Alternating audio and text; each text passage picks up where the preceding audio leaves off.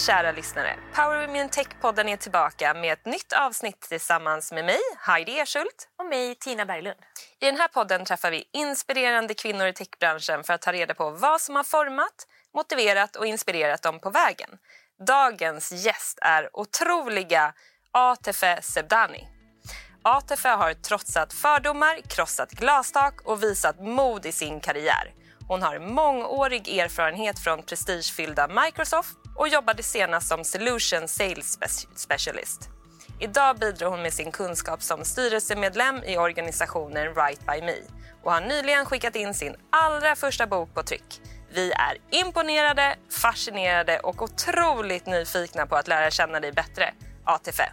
Varmt välkommen till podden. Tack! Är det meningen att man ska sitta med gråten i halsen när man så börjar prata? Vad fint. Ja, men tack.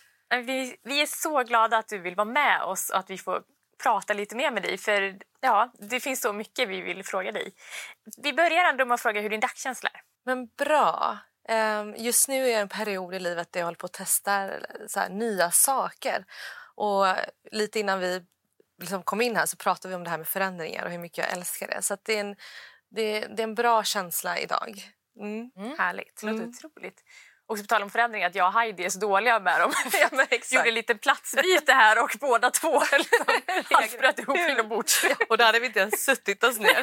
det var tanken på platsbyte. Det tog en sekund och så satte vi oss på våra platser. Ja, det känns tryggt för oss i alla fall. Ja, bra. Men vad spännande att du mm. är i som du säger, utvecklingsfas. Då. Mm. Och det kan, kan ju ha lite att göra med drömmar, mm. tänker vi. Så vi undrar, vad är din relation till drömmar? Det är ju nu jag förstår hur viktigt det är med drömmar. Men till en början var ju min relation till drömmar obefintlig.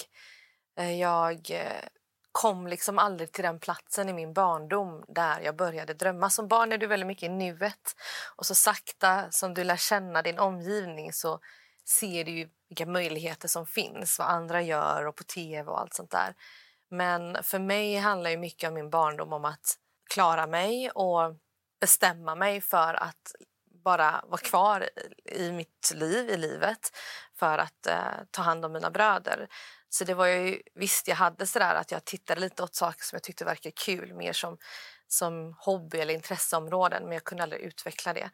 Eh, så att som vuxen sen kunde jag sakta börja fundera på vad har jag för drömmar? Alltså vem är jag? Och det är ju superviktigt för ens välmående, ens självkänsla, utveckling, hela ens jag. Att kunna ha någon form av framtidstro. För det är ju det drömmar någonstans handlar om, om framtiden. Kommer du ihåg din första dröm? Jag har alltid haft försiktiga tankar om saker jag tänker är roligt. Och Det har oftast varit så här, om saker jag kan göra rent estetiskt. Men min riktiga, och det kommer att låta helt banalt, men min eh, riktiga dröm så, det var ju att bli vuxen mm. och eh, få vara fri och bestämma över mig själv. Och det, det var en sån stark eh, drivkraft i att faktiskt nå dit också. Kunna ta mig till den punkten någon gång. Hur påverkar det din framtidssyn? Ja, alltså jag hade ju ingen direkt framtidssyn. Samtidigt som det enda jag strävade efter det var ju bara att vara normal. Och jag vet att jag tänkte oftast på att jag hellre hade velat vara osynlig eh, och önskade så mycket att ingen skulle se mig eh, så. Eller att jag skulle dö, eller vad det nu kunde vara. Men sen har jag nu som vuxen förstått att den här önskan om att vara osynlig snarare var precis det motsatta. Att det enda jag ville var att någon skulle se mig. Mm. Hur, hur viktigt skulle du säga att drömmar är för ens utveckling? Ja, men det är ju allt. Men jag är en person som inte tror på att man ska sitta och göra femårsplaner och sätta upp delmål och sen ska jag vara där om fem år. Jag tror väldigt mycket på att kunna vara nära sig själv och sin kärna och det man vill men också vara öppen för förändringar längs vägen och ha nyfikenhet. Och de bästa sakerna som har hänt mig har hänt när jag inte har planerat dem. Eh, när jag vågat hoppa eller vara nyfiken på någonting helt annat och inte vetat vad som händer om ett år. Eh, så det, jag skulle mer vilja uppmuntra för det. Och, och många gånger när någonting har känts för jävligt och en dörr har stängts så har det verkligen varit den här klassiska att nästa dörr har då öppnats. Mm. Så den tror jag starkt på. Att inte ha helt klara, färdiga stadgar för sig själv. Liksom.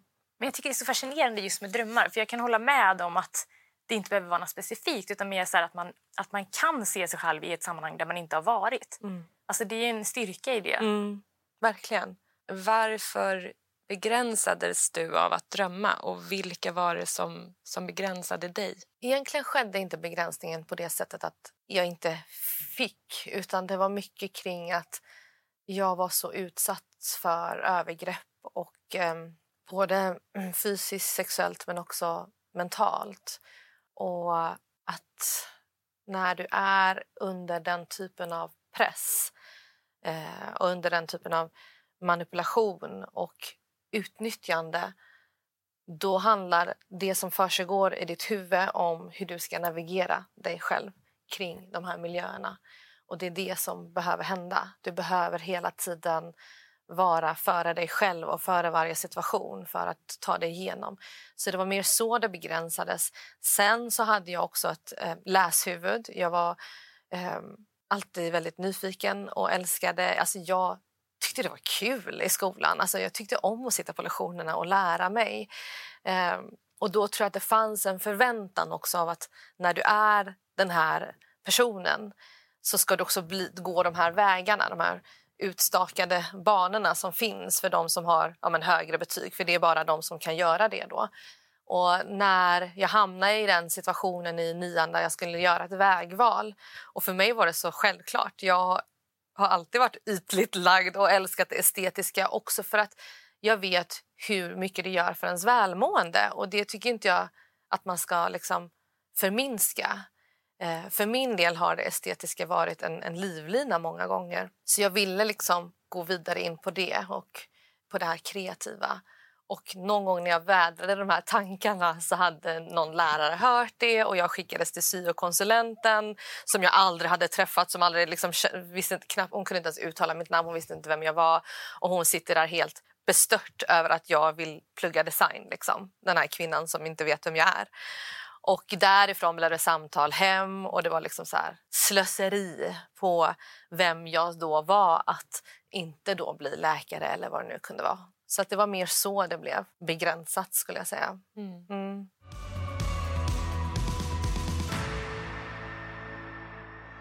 Jag vill bara gå tillbaka lite för du nämnde att det var du och dina bröder. Ja.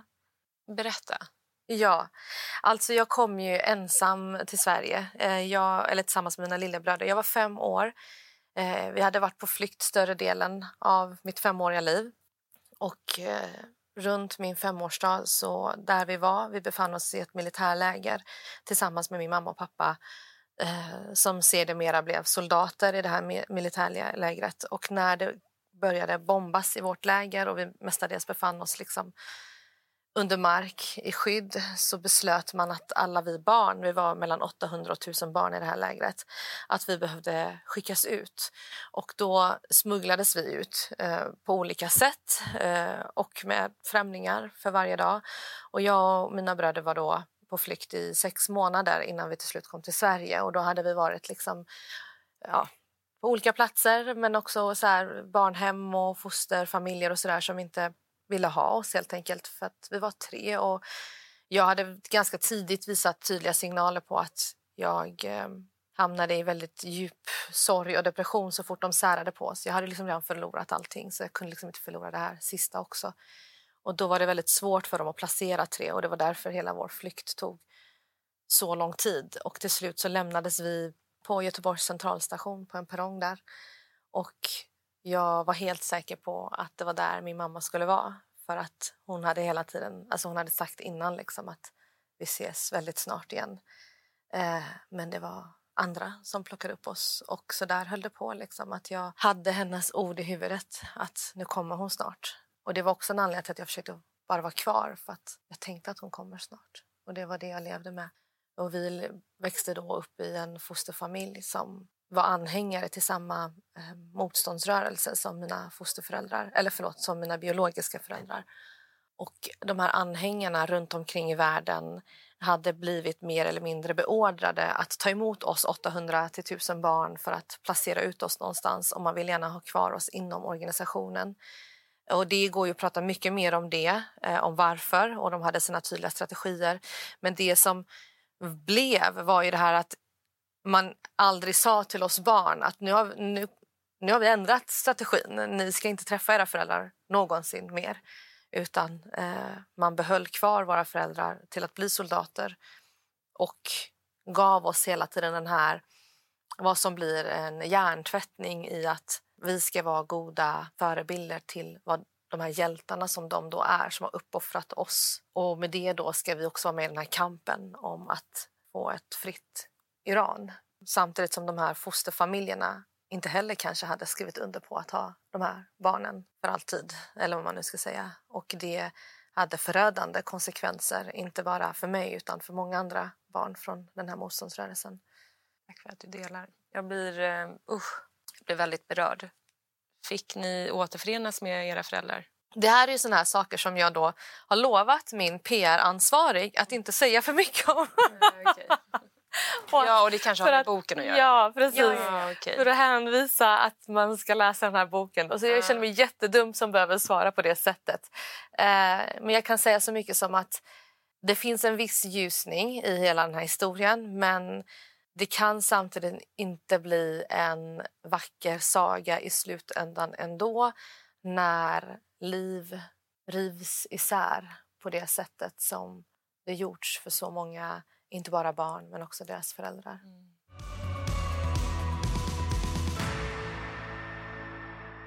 Vilka faktorer eller händelser i ditt liv har varit avgörande under din uppväxt för att, för att du har liksom formats till den person du är idag? Och Det går ju alltså mycket hand i hand med det jag tidigare sa om att behöva navigera. Jag behövde alltid förstå vem du är, vem du är, vem nästa person är. Jag träffade så många främlingar hela tiden mina första fem år. Jag behövde förstå om de skulle skada mig eller om de var personer jag kunde liksom in, inte förlita mig på men inte skulle skada mig. så att säga. Och hela tiden förstå rummet, förstå vad som hände härnäst. Så jag blev ganska snabbt bra på att vara en kameleont och vara den här, du vet, ha de här social skillsen som krävs. Och som barn är det, det ska du inte ha. Som barn ska du bara vara och må bra. Men som vuxen så är det verkligen en, en grej du kan inte lägga i cv. Att du har de här sociala förmågorna och kan sia om framtiden och känna av liksom, saker som händer i ett rum när folk kommer in. Och Det har absolut varit något som har format mig. Hur jag ja, men, hanterar människor. Eh, och jag är väldigt glad för det idag, även om jag önskar att vissa saker var ogjort. så att säga. Ja, men du är otroligt varm, så att man blir liksom både glad och varm av att få vara i din mm. närhet. Så att, eh. Tack! Fint sagt. Tack. Vilket stöd eller inflytande hade dina vänner under den här tiden och för att bygga upp både din självkänsla och resa mot framgång? Eh, jag skulle vilja säga att eh, de som har byggt min självkänsla mest för mig har varit ett gäng lärare och det var första läraren som såg mig för den jag var, var i trean när jag, jag hade precis varit med om ja, övergrepp. Och det, jag förstod ju inte det då, men nu i efterhand när jag analyserat mig själv har jag förstått att jag började utåt agera och jag började bli liksom arg på lektioner och sånt där för att alltid varit den här vet, duktiga flickan.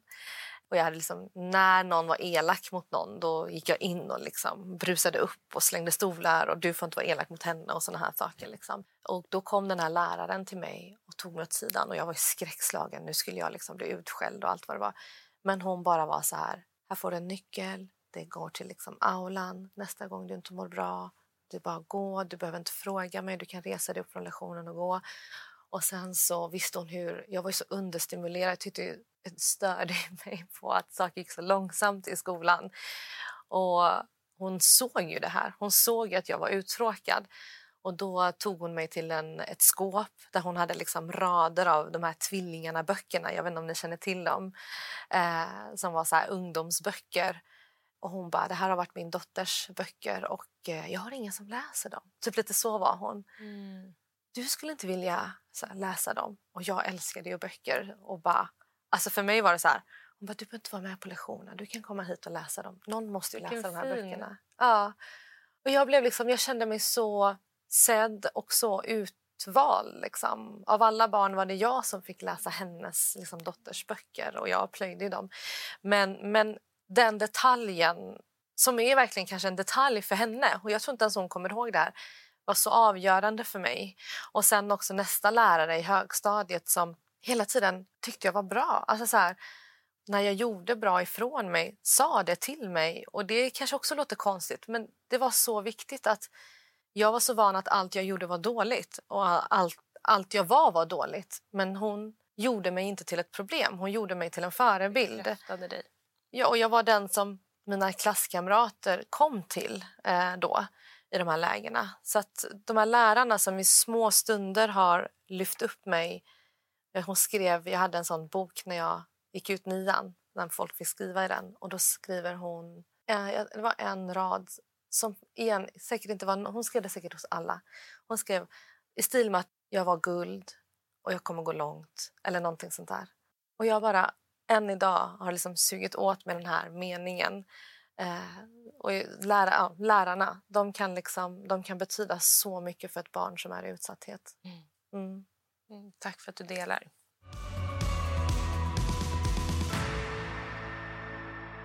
Kommer du ihåg den första drömmen du förverkligade? Det var att flytta hemifrån. Mm. och det, och jag ska säga de här självklara sakerna som att jag strävar efter att bara vara normal, ta körkort, liksom, ha mitt eget hem, klara mig själv. Liksom. Och allt det gjorde jag. Eh, men sen när jag kom till den punkten där jag sakta fick lov att lära känna mig själv så handlade det väldigt mycket om vem är jag då och vad vill jag? Och då var jag klar med mina studier på Chalmers och grät. Jag ville inte bli ingenjör. så då åkte jag till Paris. Och Det var en dröm som jag hade haft så länge. Den här franska drömmen om liksom bakelser och mode och konst och bara gå in i de här, på de här vernissagerna och bara mingla med rödvin. Alltså det, åh, det var så bara befriande att kunna vara någonting annat som ingen annan kände till och bara få bygga upp sig själv igen. Och sen då eh, efter det halka in på, på tech. Men det fanns ju en viss eh, press från din omgivning vad du skulle utbilda dig som. Och ingenjör då, som du nämnde, som du inte ville. Men hur, hur gjorde du för att lyckas möta dina behov och samtidigt parera alla andras förväntningar på dig? Jag hade aldrig en tanke om att jag skulle möta deras behov utan jag blev ju osäker på mig själv. Och det här hoppas jag verkligen att om man lyssnar till den här podden och har tankar på att komma in i någon bransch som gör och någon annan får en att bli osäker, att fortsätta tro på sig själv. Eh, för mig handlar det om den rädslan som många byggde inom mig att det är jättedumt att gå den vägen jag vill. Så det var inte att jag ville liksom tillgodose dem utan inte trodde tillräckligt på mig själv. Och sen då blev det en kompromiss att jag pluggade till ingenjör men med inriktning mot design och fokuserade på grafisk formgivning och programmering och de här bitarna för då tänkte jag att då kan jag bygga virtuellt i alla fall. Eh, göra vara estetiskt virtuellt. Och det som är intressant är att när jag sen kom in i techbranschen något år senare eh, börjar hos en psykolog pratar med henne om att jag vet inte, jag hamnar inom tech. Alltså jag vill ju ha det här kreativa i mitt liv. Och så ska jag jobba med det här. Och så säger hon, men tech är ju typ det mest kreativa man kan göra. Och det var bara... Det var så mindblowing att hon sa så. Jag bara, men gud! Jag har verkligen valt det mest kreativa som går. Så det var verkligen en egoboost att ta med sig. Vad tycker du är det bästa med techbranschen? Jag ska verkligen säga jag älskar ju tech. Älskar tech. Och det som gör att jag älskar det är ju framåtandan. Den här framåtlutningen. Att det aldrig tar slut. Det, du kan liksom inte vara uttråkad. Okay, förutom admin och sånt så kan du inte vara uttråkad. Det är ett ständigt lärande, det är en ständigt liksom föränderlig miljö. Och eh, Du lär dig saker hela, hela tiden. Du står liksom inte still. Också att det är så kopplat till resten av världen. Vi är liksom inte i vår egen silo här i Stockholm, här i Sverige utan vi måste ha koll på omvärlden vilket gör att vi måste ha ett nätverk. Vi måste ha liksom våra antenner ute mot hela vår omvärld och därmed liksom skapa nya kontakter, lära sig de här kulturella skillnaderna. För teknik måste kunna appliceras överallt. Eh, och den här eh, framåtandan kan jag ju bara hålla med om. Mm. Om vi kommer in på din karriär. Du har jobbat som vi sa innan flera år på Microsoft. Eh, hur kom du i kontakt med dem första gången? Det är där, jag hatar att säga bananskal och slump för jag kämpade mig dit. Men det var inget planerat återigen. Utan jag hade ju massa extra jobb och höll på liksom försökte skola om mig själv efter min utbildning som ingenjör. Eh, och en av de här extra jobben var då på en rekryteringsfirma och jag stod där uttråkad, hade gjort klart mina uppgifter varvid min fantastiska chef som jag älskar eh, eh, än idag kommer till mig och säger eh, ja, men vill du sortera de här CVna? Typ, till den, det finns massa eh, massa tjänster ute och det har, sök, det har sökts jättemånga till den här tjänsten. Det var så hundratals CVn till en av de här rollerna. Kan du vara med och sortera dem? Och jag tittar på den här rollen och bara, Gud, varför är det så många som har sökt till den? Liksom. Då blir jag själv nyfiken och börjar kolla på det. Och det stod inte vem arbetsgivaren var, utan bara rollbeskrivningen som inte alls var enligt min plan. Men bara, gud det här lät så roligt men gud det är hundratals jag kan inte, du vet. Och sen kan du tog jag... bort alla Ja exakt, det var det jag bara. Det var bara en Papperskorg! Nej men jag gick till min chef och jag bara, ehm, den, det här du bad mig om. Jag älskar det, jag älskar det jobbet men skulle jag kunna söka ett annat? typ så. Hon bara, kör! Du ska inte stå här liksom. Du ska till nästa grej. Och då sökte jag det och det var någonstans längs processen eh, som jag upptäckte att det då var Microsoft. Men hade inga planer som sagt, utan jag var ju också sjuk i influensa. Jag bodde i Göteborg. Eh, intervjuerna, testerna, de hade IQ-tester och psykologtester. Och sådär. Allt var i Stockholm. Så jag behövde liksom åka fram och tillbaka och blev ju också aldrig frisk för att jag aldrig vilade. Och sen när jag kommer på min sista, då visste jag inte att det var sista, eh, intervjun. Det är en måndag morgon. Jag har inte kunnat jag hade inte något telefonnummer så jag kunde inte avboka. Så jag åker upp ändå, hamnar på något vandrarhem eh, där det är så ungdomar som festar hela natten. Och tant Atefe har en intervju med något som heter farfars intervju. Jag har ingen aning om vad det betyder för det var ingen som förklarade för den här eh, dummefanskapet tänkte jag säga, men jag hade ingen aning. Kommer in måndag morgon ut i Akalla, som är liksom så långt ut i Stockholm du bara kan komma. Och det har varit snöstorm den natten. Allting hände på samma gång. eh, tar mig ut till ingenstans, kliver in jättesjuk och står liksom i någon grå dimma. Och så kommer den här farfan då, som numera är vd för Microsoft, Thomas Frimmel. Han kommer fram och eh, då räcker ut handen för att hälsa och jag bara nej, jag är jättesjuk kom inte nära. typ så liksom. Det var vårt första möte. Eh, kort efter, någon halvtimme efter kommer HR in och viftar med ett kontrakt och säger grattis. Och jag bara, va? Alltså så. Mm. Och sen kom jag in i en ny dröm jag inte visste att jag hade. Ja, så häftigt. Mm. Vad skulle du säga har motiverat dig under din karriär? Frihet och säkerhet jag inser det mer och mer hur min frihet är liksom den röda tråden i, i det jag gör. Och i det här fallet så handlar ju för mig frihet och säkerhet väldigt mycket också om eh, det ekonomiska. Och det tycker jag inte att vi ska sticka under stolen med att vi kvinnor också vill tjäna pengar. För att det leder till att vi kan ha en trygghet, må bättre, styra över våra egna liksom, beslut på ett helt annat sätt. Eh, så jag har ju tyckt att det har varit otroligt att vara i en bransch där du också kan tjäna pengar och därmed kunna ha din egen frihet. Och det är också det jag vill ge till alla kvinnor. att Det finns pengar här, kom! Kom hit och tjäna liksom. Så.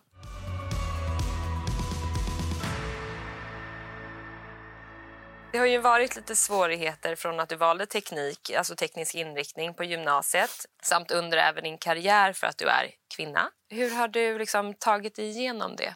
För det första har jag alltid definierat mig själv som en feminist och det gjorde jag när jag läste Galias döttrar när jag var 14. Otrolig bok, jag måste bara flika in. Ja. Alltså, den är, på tal om mindblown, ja. alltså, hur ska man förklara det? De byter ut pronomen ja.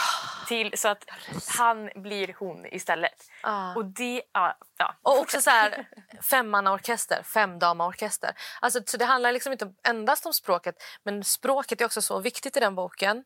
Men också hur hela världen är uppbyggd som en matriarkat. Och när du får den, det perspektivet, alltså som 14 år att läsa den, groundbreaking. Och där har jag alltid liksom varit väldigt trygg i mig själv i, liksom, i jämställdhetsfrågan och stått på mig. Så när jag kom in i en värld som, som tekniken handlar om så tyckte jag snarare, och det kan låta väldigt högfärdigt, att de som inte fattade det, de hade att lära. då när man kommer in i miljöer som är mansdominerade, jag kan ge ett exempel, vi sitter på ett möte och jag är yngst, jag är kvinna, jag är, har utländsk bakgrund och en vit man i medelåldern, så som stereotypen för en person i techbranschen är, liksom sätter upp benen på bordet. Och det är alltså ett vanligt som, eh, mötesbord. Han sätter upp benen och jag bara, då gör jag samma sak. Ah, och vi var så här tio pers och jag bara liksom satte upp mina kläder. Det var jätteobekvämt, jag hade jättetajta kläder, det var jätteoskönt. Men jag bara, jag ska göra samma sak. Jag bara speglade det jag såg, inte för att jag var osäker utan för att markera. Och då blev det lite obekvämt att jag gjorde det. Men jag bara, nu sitter jag så här. Och de här stunderna, liksom, att jag hela tiden har utmanat konventionerna.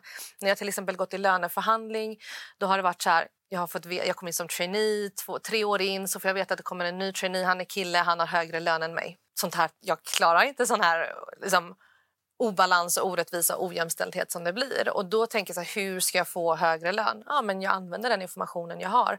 Och då går jag in och visualiserar mig själv som den där mannen som satte upp benen på bordet och blir honom i den situationen när jag går in i löneförhandling och bara vässar mina armbågar och jag kör det spelet som krävs av mig i den här mansdominerande branschen som då också är en patriarkal bransch som kräver tyvärr vissa metoder. Sen ser inte jag att jag godkänner de här metoderna men till viss gräns så handlar det om att också spela de reglerna för att nå dit du vill för att sen kunna påverka. Gick det bra i lönerevisionen? Yes, it did, honey. Vilka insikter ATF har du fått eh, om vikten att skapa en inkluderande och jämställd miljö för kvinnor inom teknikbranschen? I slutändan så lever vi i kapitalistiskt samhälle vilket innebär att de företagen, kommunerna, vad det nu är i slutändan har budgetar att förhålla sig till. Och hur når du bäst dit? Genom att ha jämlikhet genom att ha mångfald.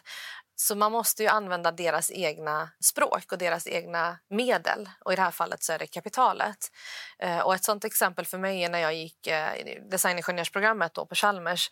Och vi är 30 pers varav en av oss hade nyligen kommit från Kina. Och Vi blir ombedda att eh, rita en kniv.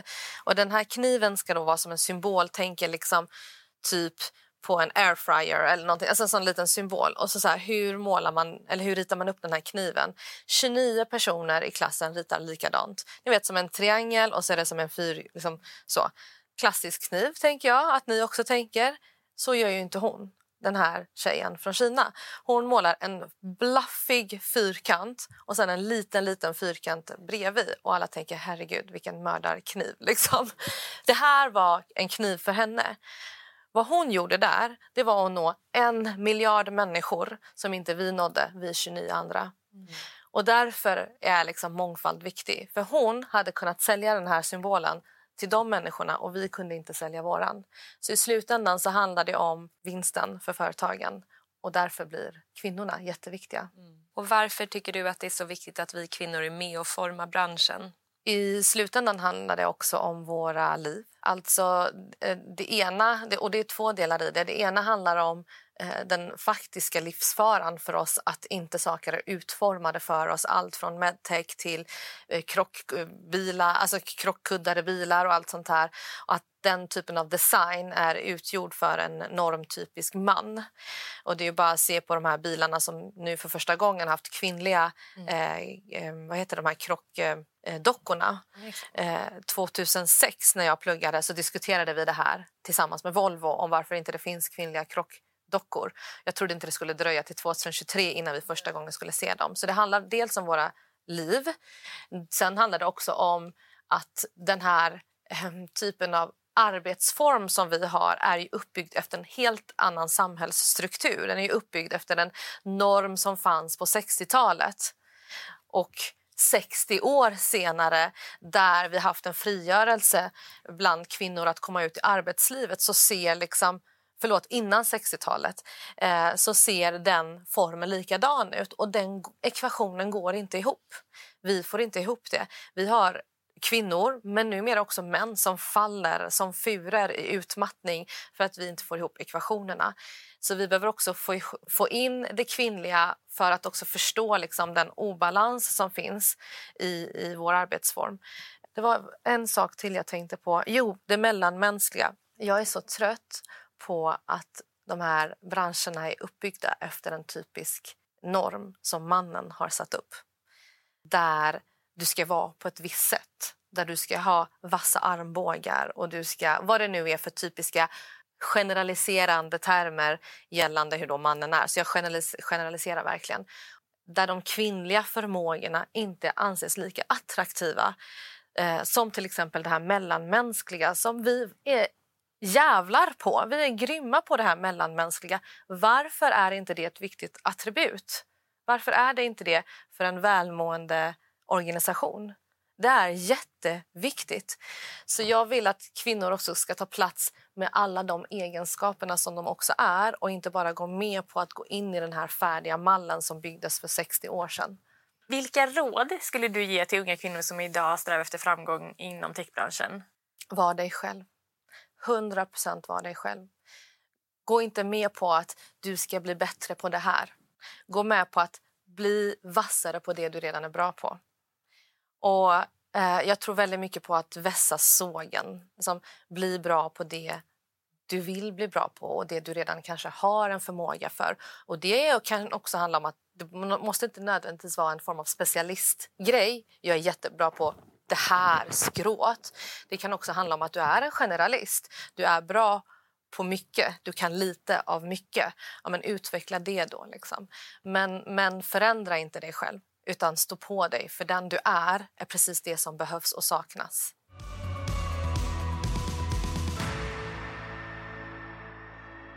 På tal om drömmar, som vi pratade om här tidigare så skickade du nyligen in din första bok på tryck. Ja.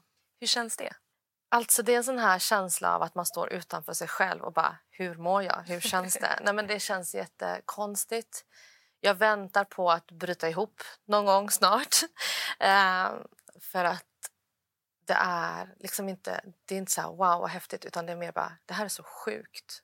Det här är så sjukt att jag kan göra det här och att jag får göra det och att det, det är ett privilegium att få kunna skriva och göra det utan att behöva bekymra sig för mycket om det ekonomiska. Jag ska säga att jag inte haft en, liksom, en inkomst på två år men jag har kunnat leva på den inkomst jag tidigare haft. Och Det är det jag menar med att det är ett privilegium få förunnat. Det är en elitistisk liksom, bransch och, och skrå. Eh, så att jag är otroligt lyckligt lottad över att få göra det. Mm. Mm. Men också talangfull. För jag menar, Det är inte vem som helst som kan skriva en bok även om man mm. har möjlighet till det. Så vi är spända. Ja, men Tack verkligen. Och det känns ju som att, eh, att du har väldigt mycket att dela. Mm. Eh, både liksom, på den, ja, din uppväxt från barnsben mm. till allt annat roligt och häftigt som du faktiskt har varit med om. Mm. Så vi, vi ser så fram emot att läsa din bok. Tack. Eh, och vi är såklart nyfikna. Vad handlar den om? Ja, högfärdigt nog handlar det om mig. det är en memoar om eh, hur allt blev och inte blev. Och eh, Den är skriven liksom ur dåtidens perspektiv i den mån det har gått. Då. Alltså barnet som sen blir tonåringen och den vuxna. Så den följer mitt liv fram till några år sedan. Helt enkelt. Spännande. En shootout. Vad heter mm. den boken? Den heter Min hand i min. Vad hoppas du att dina läsare ska känna när de tar del av din historia? Och Det är ju lite då på frågan om vad den också handlar om. Eh, så får man följa med i olika situationer där jag vet att andra har haft liknande eller likartade liksom, eh, erfarenheter. Jag hoppas inte någon har alla dem samtidigt, men att eh, man inte ska känna sig ensam. Det som jag har liksom märkt väldigt mycket när jag har delat med mig i sociala medier, vilket var också sättet jag ska tillägga att jag fick mitt kontrakt på, det är att ju mer jag delar med mig, desto mindre kanske ensam jag känner mig, även om jag ska säga att jag känner mig mycket ensam stundtals också. Men just det här att vi är så många som har erfarenheter vi inte törs prata om. Och att ju fler vi är som kan våga prata om det så kan vi också erbjuda varandra den här kollektiva omsorgen och eh, förståelsen för varandra. Så det är det ena. Det andra som jag starkt hoppas på det är att man som vuxen vågar säga ifrån och vågar stå upp mot hierarkier och konventioner och myndigheter. Eh, och att man vet, man vet att ett barn gör allt för att överleva om det så innebär att den måste skydda sin förövare. Och att då i såna situationer våga ifrågasätta och se barnet och skita i, fullkomligt strunta i om man sårar en vuxen på vägen. Du gör skillnad. Ja, men, ja, verkligen. Tack, det gör ni också.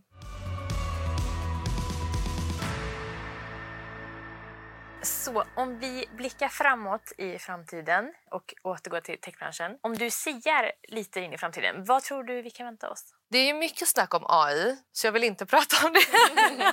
Nej, men en sak vill jag säga om AI och det är att jag tror att vi kommer behöva förvänta oss mycket regelverk och eh, lagkrav. Så som vi såg till exempel med GDPR som vi kan tycka vad vi vill om. Jag är en av dem som kanske tycker att det snarare hämmade en bransch. Eh, jag vet själv vilka tankar jag haft som direkt får slopas för att GDPR finns. På gott och ont. Det finns ju förstås jättebra anledningar för det också. Så jag tror att det är det vi kan förvänta oss kring just AI-frågan. Men det jag skulle vilja lyfta som jag sällan hör om det är gamification. Jag tror jättemycket på att eh, generation Z som ju, alltså den här spelbranschen är ju gigantisk. Det är, liksom, det, fin- det är inte för inte Microsoft går och köper upp eh, Activision Blizzard och King. Liksom det händer ju saker där. Och det är bara att titta på metaverse. Om man ska vara krass, nu kommer någon metaverse-expert hata mig, men om man ska vara krass så är ju metaverse en form av en annan, det är en annan värld. Och du skulle kunna kalla det gamification, så som tanken är med metaverse. Och då ta in gamification i, i vårt lärande i organisationsuppbyggande, i förändringsarbete och strategiarbete och göra det en, som en, stö, här, en mer naturlig del av av hur vi funkar.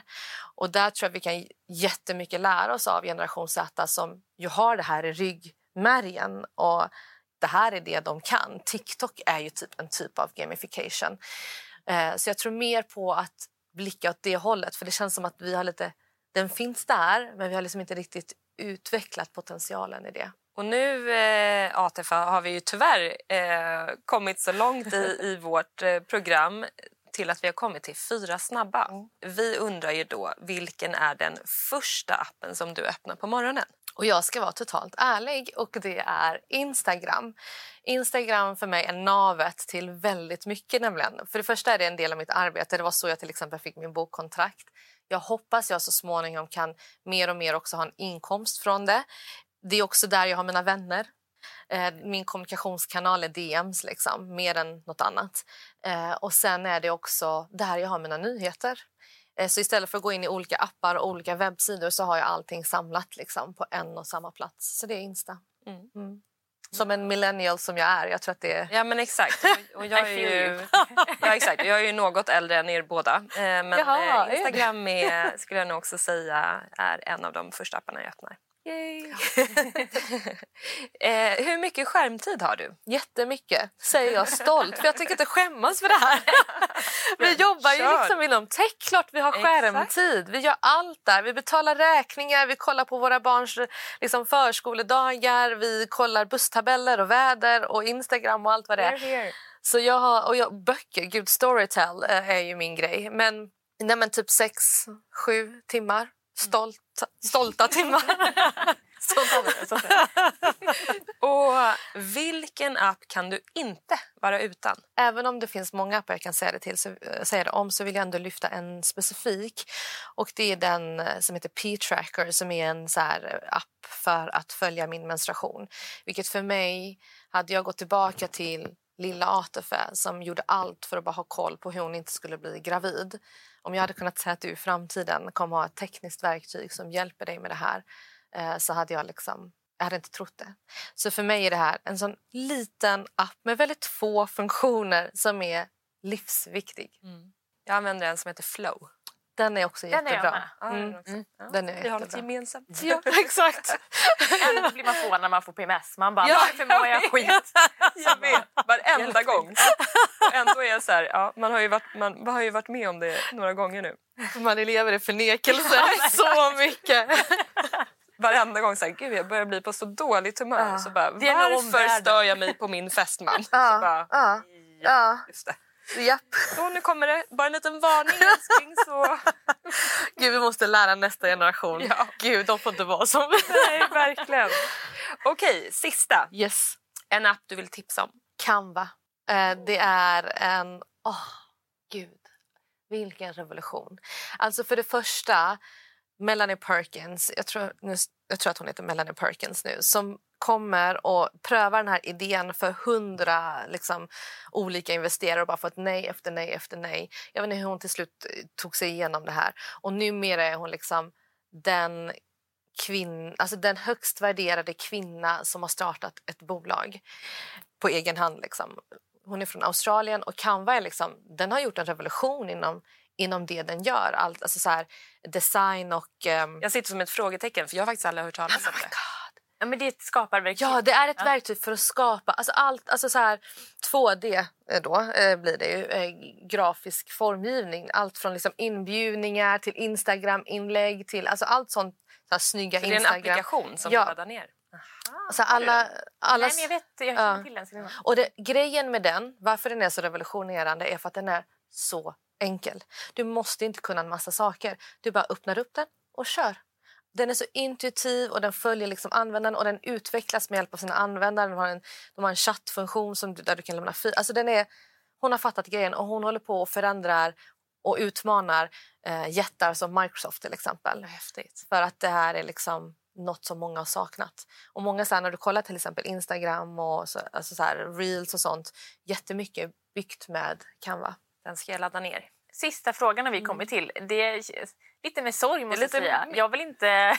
Vi vill inte sluta prata. Inte jag heller. Eh, vi vill att du ska nämna en powerkvinna i techbranschen som du inspireras av och vill hylla. Och det är en kvinna som inte är den som du ser på alla scener, på tech-event och sånt där.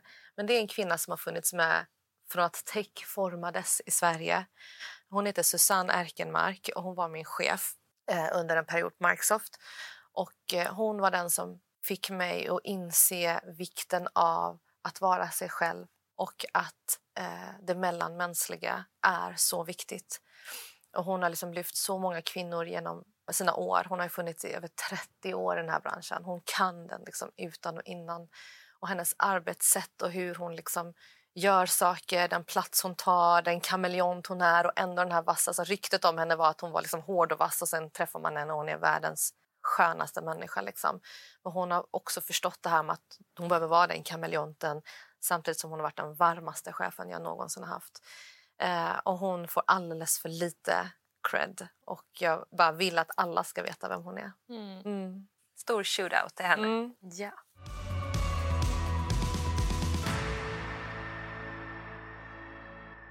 Det var faktiskt sista frågan. Så vi vill bara säga ett stort tack för att du vill vara med ATFE. Du gör skillnad på så många sätt. Genom dina kanaler, genom din kommande bok, genom att du vill vara med här. Och du kommer inspirera många som du redan gör. Så tack! Det är jag som tackar. Tack så jättemycket för tack att jag fick vara med. Och tack till dig som har lyssnat på veckans avsnitt av Power Women in Tech-podden.